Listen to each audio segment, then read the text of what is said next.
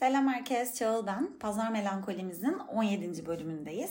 İki bölüm arasında ilk kez bu kadar uzun bir ara verdim. Daha doğrusu ara vermek zorunda kaldım. Çünkü size ne anlatacağımı toparlayamadım bir türlü. İlham dediğimiz şey 3 aydır falan bana gelmiyor. Binlerce konu başlığı var notlarımda. Ama size öne çıkan duygu durumumdan bahsetmek istiyorum notlarımdan ziyade. Çok canım sıkılıyor benim ya bu ara. Bakın canım sıkın keyfim yok demiyorum. Canım sıkılıyor diyorum. Hatırlıyor musunuz? Küçükken evde canım sıkılırdı. Mesela ben oynayacak oyun bulamadığımda oflardım sürekli. Annemlere sarardım bir şey yapalım diye. Sıkılıyor yani. Canım sıkılıyor. Düz. Hani böyle sıkkınım üzgünüm değil. Genelde durağanlığı seven bir karakterim olduğu için yoğunluktan sıkılıp bunalıyorum. Ama bu aralar o kadar çok şey olup bitti ki hayatımda. Şu anda her şey süt liman oldu yine. Ve bu yüzden sıkılıyorum bu sefer de. Güncellemeleri anlatacağım size. Onlarla başlayalım. Ehliyet işini hallettim. Geçen bölümde bahsettiğim. Allah kahretsin o sınav parkurunu ya. 18 yaşına girer girmez bu işi aradan çıkarmamak hayatımın muhtemelen en büyük pişmanlığı oldu. Pişmanlıklar konusunda gerçekten bu zirvede olabilir. Bir de şey var Erasmus'tayken Türkiye'de sevgilim var diye İspanyol bir çocuğu reddetmiştim. Ondan da çok pişmanım. Neyse bu iki pişmanlık birbiriyle yarışır yani. İlk direksiyon sınavında kırmızı ışıkta geçtiğim için ikinci direksiyon sınavında alabildim ehliyeti.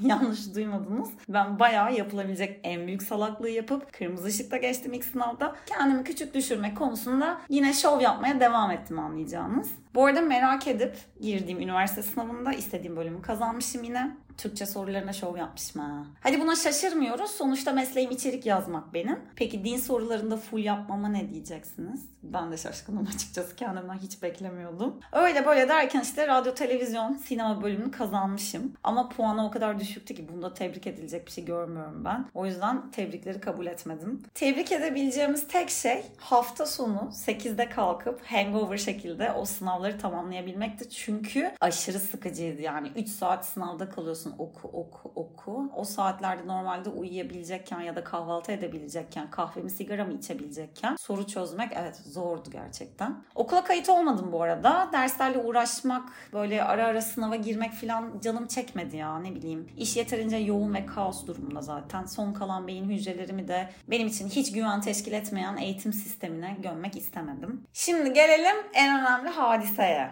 22 yıl önce boşanan annemle babam yeniden evlenmeye karar verdi. Ne diyorsunuz? Bu cumartesi annemle babamın nikahına katılıyorum. Tekrar denemek istediklerini açıkladıklarında epey şaşırdım. Ama nikah bambaşka bir şaşırma level'ı yaşattı bana. İstanbul'daydım annem aradı. Ne zaman döneceksin diye sordu. Niye soruyorsun dedim. Yani sormaz sonuçta. Nikah tarihi alacağız da o yüzden soruyorum dedi. Ben şok. Ne tepki vereceğim bilemediğim için tepki veremedim.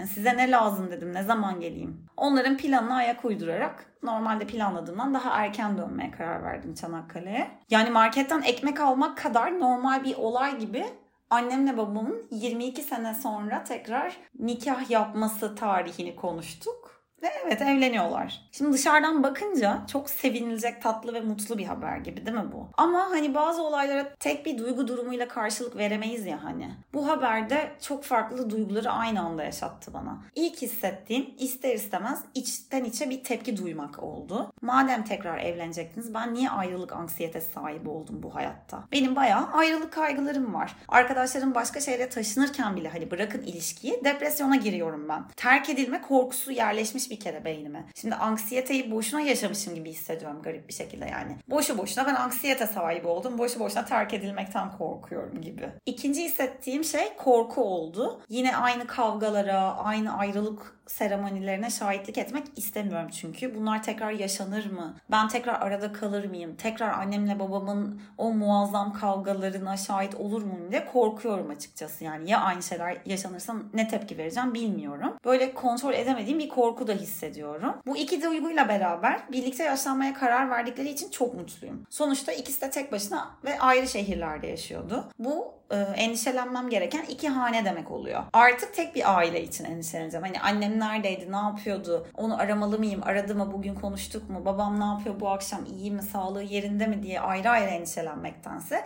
ikisinin birlikte olduğunu düşünüp mutlu olacağım bundan sonra en azından birlikteler. Bir de abi bayramlarda ona mı gitsem, buna mı gitsem, tatile mi gitsem çok zor oluyordu karar vermek, plan yapmak. Artık ikisiyle de aynı şehirde yaşadığım için bayram tatilleri bana kaldı diye çok mutluyum açıkçası. Böyle bencil bir şey için sevindiğim için üzgünüm ama gerçek bu. Ya bakalım nasıl olacak nikahını falan. Nikah için çok tatlı bir bahçe buldular bu arada. 10 kişi falan olmayı planlıyoruz ama bence babam kesin daha fazla kişiye haber verdi ve anneme söyleyemiyor çekindiği için. Bakalım ilk anlaşmazlıkları nasıl çözecekler göreceğiz. Yani muhtemelen sürpriz olacak. Annem 10 kişi beklerken 15 olacak falan diye düşünüyorum. İlk duyduğum andan itibaren düşündüğüm başka bir şey daha var bu arada. Ne giyeceğim abi ben?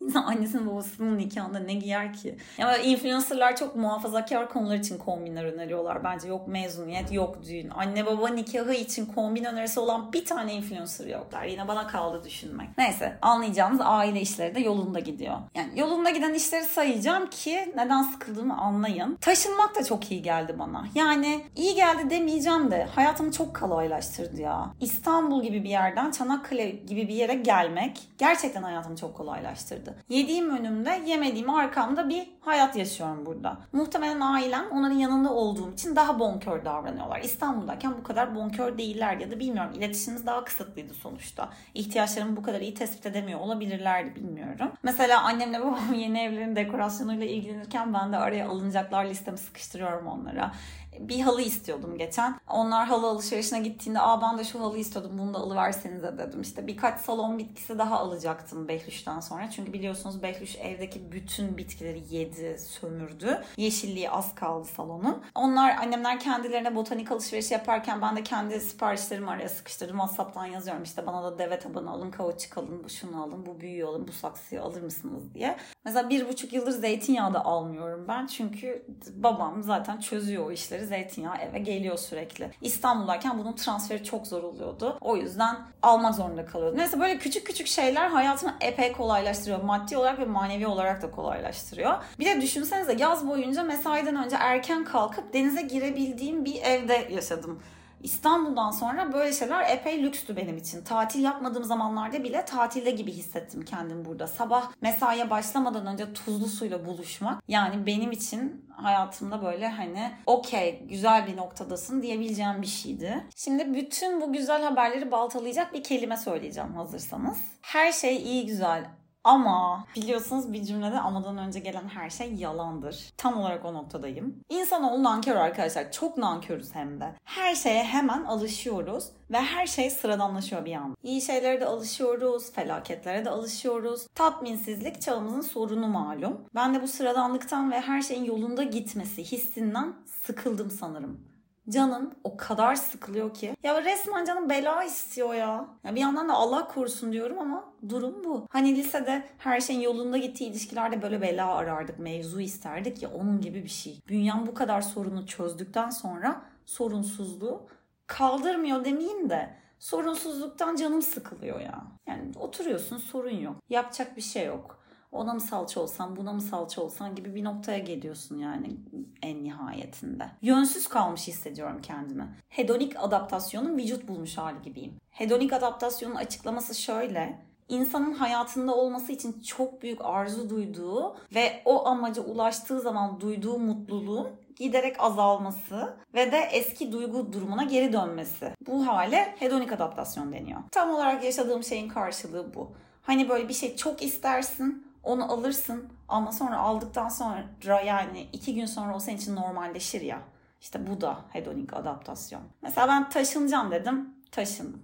İşte İstanbul'da yaşamak istemiyorum dedim. Çok radikal bir değişiklik yaptım. Çanakkale'ye yerleştim. Denize bakarak yazı yazıp para kazanmak istiyorum. Kariyer hedefim bu sadece dedim. O da tamam. Taşınınca halletmem gereken şeyler vardı listemde. Listemdeki her şeyi hallettim. Ehliyet de bunlardan biriydi. Mesela bu yaşadığım evde tadilat yaptırmak için 18 aylık bir kredi çekmiştim. Ne zaman bitecek diye diye. Onu da bitirdim. Yalnız iyi ki yaptırmışım banyoyu falan. Ha, şimdi imkansızlaştı tadilat işleri. Bir parke döşetmeye kalksak eyvah yani. Aa, size şeyini anlatayım. Abi ben taşınmadan banyoyu yaptırdım cillop gibi. Duvar, tavan, yer, fayanslar, klozet, duşakabin, küvet her yeri sıfırdan yıktık yaptık. Yıkmadığımız bir tek binanın duvarları kaldı. Geçen ay alt kattaki komşudan telefon geldi.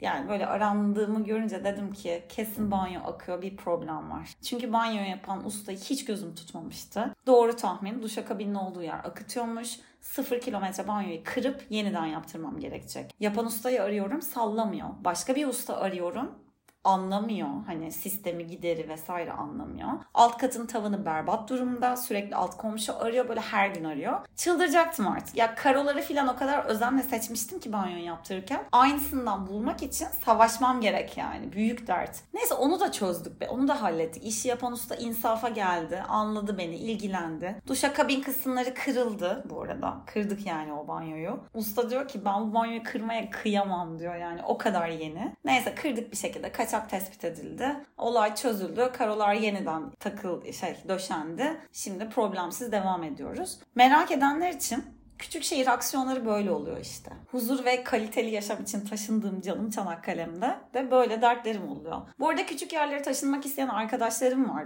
çok fazla. Hep arayıp fikrimi soruyorlar işte. Herkesin deneyimi ayrı bence tabii ki. Ama ben beni en çok zorlayan şey İstanbul'daki arkadaşlarımı özlemek oldu ya buraya taşınınca. Bir de sokaklarda bir akrabayla, bir tanıdıkla karşılaşmak sürekli ilk başta güzel geliyordu. Sonradan tatsız gelmeye başladı bu mevzu. Privacy desen yok çünkü. Dedikodu desen çok kim nerede herkes anlık olarak biliyor. Yani bu hem büyük bir avantaj hem de dezavantaj. Nereden baktığınıza bağlı. Görülmek istemiyorsunuz ama bir yandan da herkes herkesin nerede olduğunu biliyor ve plan yapmak çok kolay oluyor böylece. Bir de daha sık İstanbul'a git gel yaparım diye planlamıştım ben taşınırken. Nasılsa bütün arkadaşlarım orada diye düşünmüştüm. Kimde istiyorsam onda kalırım. Bir hafta orada kalırım, bir hafta orada kalırım. Ama İstanbul'a gittiğimde birinde kalmak zorunda olma fikri iyi hissettirmedi bana. Yani sonuç olarak kendi evinde kalmıyorsun ve İstanbul'da yapabileceklerini ya da daha önceden yapmaya alışkın olduklarını kısıtlıyor bu durum. O yüzden planladığımdan daha az gidiyorum İstanbul'a. Konserleri özlediğimi sanıyorlar genel olarak arkadaşlarım ama alakası yok. O kadar bıkmışım ki konsere gitmekten. Sadece çok çok sevdiğim isimleri dinlemek için İstanbul'a gittim şimdiye kadar. Nick Cave 1, Baltazar 2. Malum Nick Cave reis de Baltazar reisler de Melankoli Kralı. Kaçırmak olmazdı dedik gittik. Asıl özlediğim şey sergiler oluyor benim. Galeri gezmeyi çok özlüyorum. Çanakkale'de de çok sık sergi var ama konsept hep şey Çanakkale Savaşları sergisi, yok Troya sergisi, yok eski Çanakkale fotoğrafları sergisi, yok Halk Bahçesi'ndeki kuşlar sergisi. 10 yıldır aynı konseptleri böyle pişirip pişirip insanların önüne sunuyorlar. Modern sanata dair hiçbir şey yok burada. Valla yokluktan kendi resimlerimi yapmaya başladım. Hatta NFT işine girsem mi diye şeytan dürtüyor bir yandan. Çünkü küçük şehirlerde yapılacak bir şey olmayınca insan kalan vaktini